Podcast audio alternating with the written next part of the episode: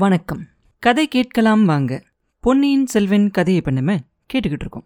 மணிமேகலை வந்தியத்தேவனை கூப்பிட்டுக்கிட்டு அந்த வேட்ட மண்டபத்துக்கு போகிற இன்னொரு வழியாக போகிறாங்க இல்லையா? அப்போ ஏதோ ஒரு சத்தம் கேட்டு நிற்கிறாங்க நின்றுட்டு தானே மணிமேகலை அவங்ககிட்ட சொல்லுவா? நில்லுங்க ஏதோ காலடி சத்தம் மாதிரி இருக்குது உங்களுக்கு கேட்குதா அப்படின்னு கேட்பா இல்லையா? வந்தியத்தேவன் உடனே கவனமாக அவன் காதை கொடுத்து கேட்பான் ஒரு நிமிஷம் அந்த காலடி சத்தம் கேட்குற மாதிரி இருக்கும். சட்டுன்னு அது நின்றும். மறுபடியும் கேட்கும் இப்போ அந்த சத்தம் பின்னாடியே போகிற மாதிரி தெரியும். வர வர குறைஞ்சிக்கிட்டே இருக்கும். அப்போ மணிமேகலை சொல்வா ஐயா இதுக்கு மேலே போக தான் வேணுமா? திரும்பி போயிடுறது நல்லது இல்லையா அப்படிம்பா. அப்போ வந்தியத்தேவன் சொல்லுவான் இளவரசி நான் எப்பயுமே முன்னாடி வச்ச காலை பின்னாடி வைக்கிற பழக்கம் எனக்கு இல்லை அப்படிம்பா. பிடிச்சா குரங்கு பிடிதான்னு சொல்லுங்க அப்படிம்பா.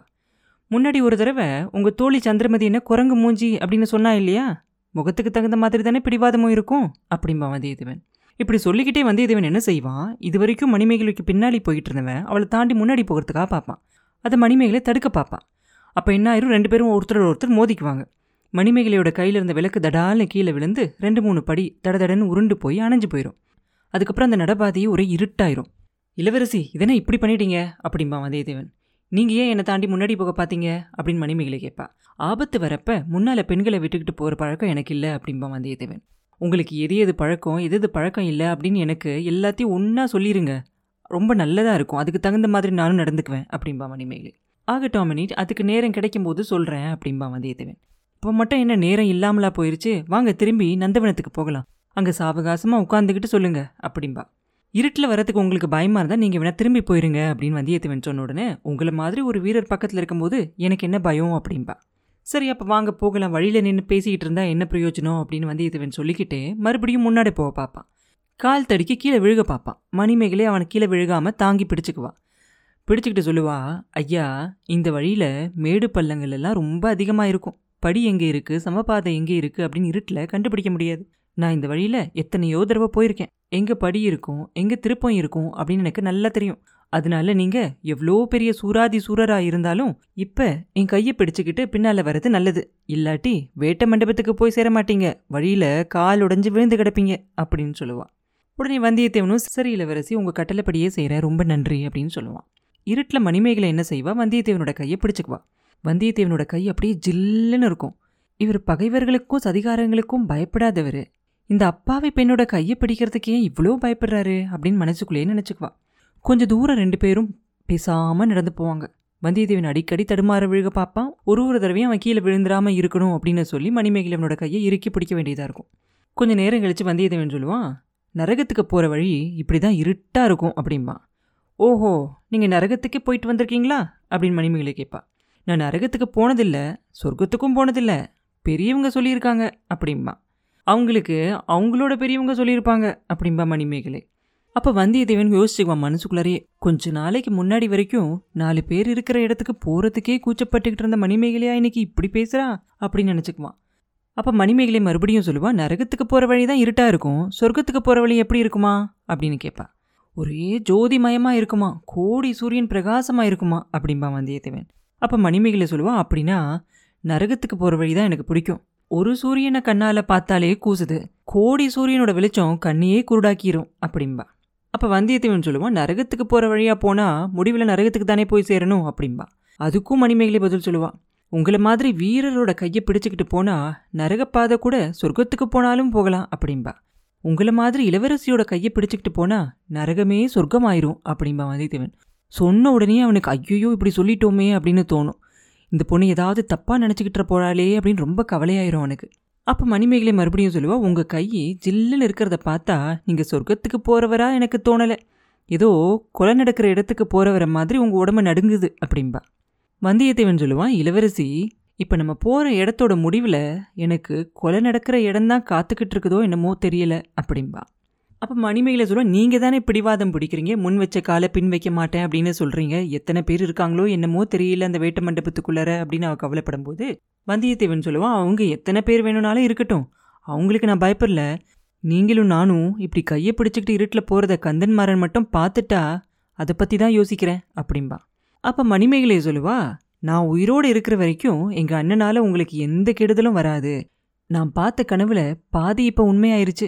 மீதி பாதியும் ஒருவேளை உண்மை ஆனாலும் ஆகலாம் இல்லையா? யார் கண்டது? அப்படின்பா அப்போ ஏதோ ஒரு கதவு பூட்டுற சத்தம் கேட்கும் ரெண்டு பேருக்கும் ஒரு நிமிஷம் என்னடா அப்படின்னு தோணும். அப்போ மணிமேகலை வந்தியத்தேவன் கிட்ட ரொம்ப மெதுவான குரலில் வேட்டு மண்டபத்துக்கு பக்கத்தில் வந்துட்டோம் அப்படின்னு சொல்லுவாள் இதுக்குள்ளே கொஞ்சம் தூரத்தில் கொஞ்சம் வெளிச்சம் தெரியும். வர வர அந்த வெளிச்சம் ரொம்ப அதிகமாகி அவங்க பக்கத்தில் வந்துக்கிட்டு இருக்கும். மணிமேகலை வந்தியத்தேவனோட கையை விட்டுட்டு சட்டுன்னு தள்ளி நிற்பான். அடுத்த நிமிஷம் அவங்களுக்கு எதிரில் இடுமன்காரி வந்துகிட்டு இருப்பான். ஒரு கையில் தூக்கி பிடிச்ச விளக்கோட இன்னொரு கையில் ஒரு வேலையும் வச்சுக்கிட்டு வந்துகிட்டு இருப்பான்.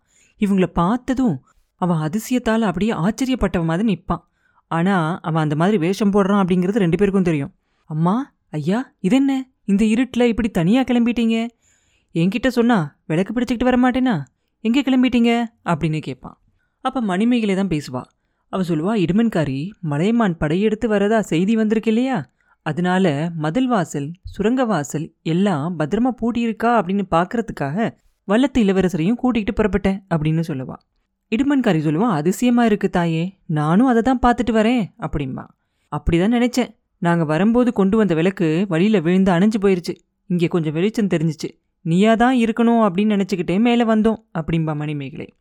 அப்போ இடுமன்காரி சொல்லுவான் சின்ன எஜமான் தான் பார்க்க சொன்னாரு. அதனால தான் போய் பார்த்துட்டு வந்தேன். சுரங்க பாதையெல்லாம் சரிவர பூட்டி தான் இருக்கு. திரும்பி போகலாமா தாயே? அப்படின்னு கேட்பான். மணிமேகலை சொல்லுவா இல்லை இல்லை உன் கையில் இருக்க விளக்கை கொடுத்துட்டு நீ போ. இந்த இளவரசருக்கு வேட்ட மண்டபத்திலிருந்து ஒரு வேலாயுதத்தை எடுத்துக்கிட்டு வரோம். இவரோட வேலு கொள்ளிடத்தில் போயிருச்சு இல்லையா?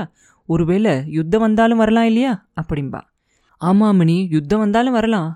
அதனால வேறு மனுஷங்க எல்லாம் வேட்ட மண்டபத்துக்குள்ளே கூட்டிகிட்டு போகாமல் இருக்கிறது தான் நல்லது. உங்களுக்கு தெரியாததா நான் ஒன்றும் சொல்ல வேண்டியதில்லை அப்படிம்பான் மணிமேகலை சொல்லுவா அது உண்மைதான் காரி. ஆனால் இவர் ஒன்றும் வேறு மனுஷங்கள்லாம் இல்லை. சின்ன எஜமானருக்கு உயிருக்கு உயிரான நண்பன். இன்னும் ஏதாவது புதுசாக ஒரு உறவு ஏற்பட்டாலும் ஏற்படலாம். நீ விளக்க கொடுத்துட்டு போ அப்படின்னு சொல்லுவா மணிமேகலை. இடுமன்காரி வேண்டா வெறுப்பா அந்த விளக்கை இளவரசிக்கிட்ட கொடுத்துட்டு போவான்.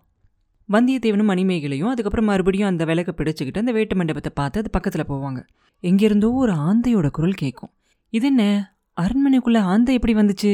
அப்படின்னு மணிமேகலை கூறிய ஆச்சரியமா இருக்கும். அவ சொன்னதை கேட்ட உடனே வந்தியத்தேவன் சொல்லுவான் ஒருவேளை வேட்ட மண்டபத்துக்குள்ள இருக்க செத்துப்போன ஆந்தைக்கு தான் உயிர் வந்துருச்சோ என்னமோ? முன்னாடி ஒரு தடவை இளவரசியை பார்த்ததும் செத்த குரங்குக்கு உயிர் வரலையா? அப்படிமா வந்தியத்தேவன். வேட்ட மண்டபத்தோட கதவு வெளிப்பக்கமாக பூட்டியிருக்கும். மணிமேகலை அவ கொண்டு வந்த சாவியை போட்டு அந்த பூட்டை திறப்பா. அதுக்கப்புறம் கதவையும் லேசாக திறப்பா. ரெண்டு பேரும் உள்ளே போவாங்க. முதல்ல கொஞ்ச நேரத்துக்கு அவங்கள சுற்றி செத்த யானைகளும் கரடிகளும் புலிகளும் மான்களும் முதலைகளும் இதெல்லாம் தான் இருக்கும். விளக்க தூக்கி பிடிச்சு நல்லா ஒத்து பார்க்கும்போது அங்கே இருக்கிற அந்த விலங்குகளுக்கு எல்லாத்துக்கும் பின்னாடி பாதி மறைஞ்சும் பாதி மறையாமலும் நிறைய மனுஷங்களோட உருவங்கள் எல்லாம் உட்கார்ந்துகிட்டு இருக்கிறது தெரியும். அப்போ அவங்க திறந்துகிட்டு வந்த அந்த வேட்டை மண்டபத்தோட கதவு படார்னு சாத்திரும். யார் அவ்வளோ பலமா கதவை சாத்துறாங்க அப்படின்னு தெரிஞ்சுக்கிறதுக்காக வந்து வந்தியத்தேவன் திரும்புவான். அதே நிமிஷத்தில் அவனை பின்னாடி இருந்து பலமாக பிடிச்சு யாரோ தள்ளிடுவாங்க முன்னாடி ஒரு தடவை அவன் எந்த வாலில்லா குரங்கு பின்னாடி ஒழிஞ்சிக்கிட்டு இருந்தானோ அந்த குரங்கோட முன்பக்கமாக போய் மோதிக்கிட்டுருவான் ரெண்டு கை அவனை அப்படியே பலமாக பிடிச்சிக்கிட்டுரும். குரங்கு பிடி அப்படின்னு சொல்லுவாங்க இல்லையா? அந்த மாதிரி பிடிச்ச மாதிரி இருக்கும் வந்தியத்தேவனுக்கு. அவன் அப்படி யாரோ பிடிச்சிருக்கும் போது அவன் அறையிலிருந்து அந்த கத்தியை எடுக்கிறதுக்காக வந்தியத்தேவன் முயற்சி செய்வான். அந்த பக்கமும் இந்த பக்கமும் திரும்ப பார்ப்பான். எங்கேயுமே திரும்பவே முடியாது. ஏன்னா அந்த குரங்கு பின்னாடி நின்று யாரோ பிடிச்சிக்கிட்டு இருக்காங்க இல்லையா வந்தியத்தேவன்? அந்த கை வந்து அவனை அவ்வளோ பலமாக பிடிச்சிக்கிட்டு இருக்கு. இன்னும் ரெண்டு கை வந்து அவனோட அறையில் அந்த கத்தியை அவுத்து எடுத்துரும். ஐயோ! அப்படின்னு சொல்லி மணிமேகலை அலறும்போது அந்த வாளை எடுத்தான் இல்லையா? எடுத்தவன் அப்படியே மணிமேகலை பக்கமாக அதை காட்டுவான் அவளை குத்த போகிற மாதிரி.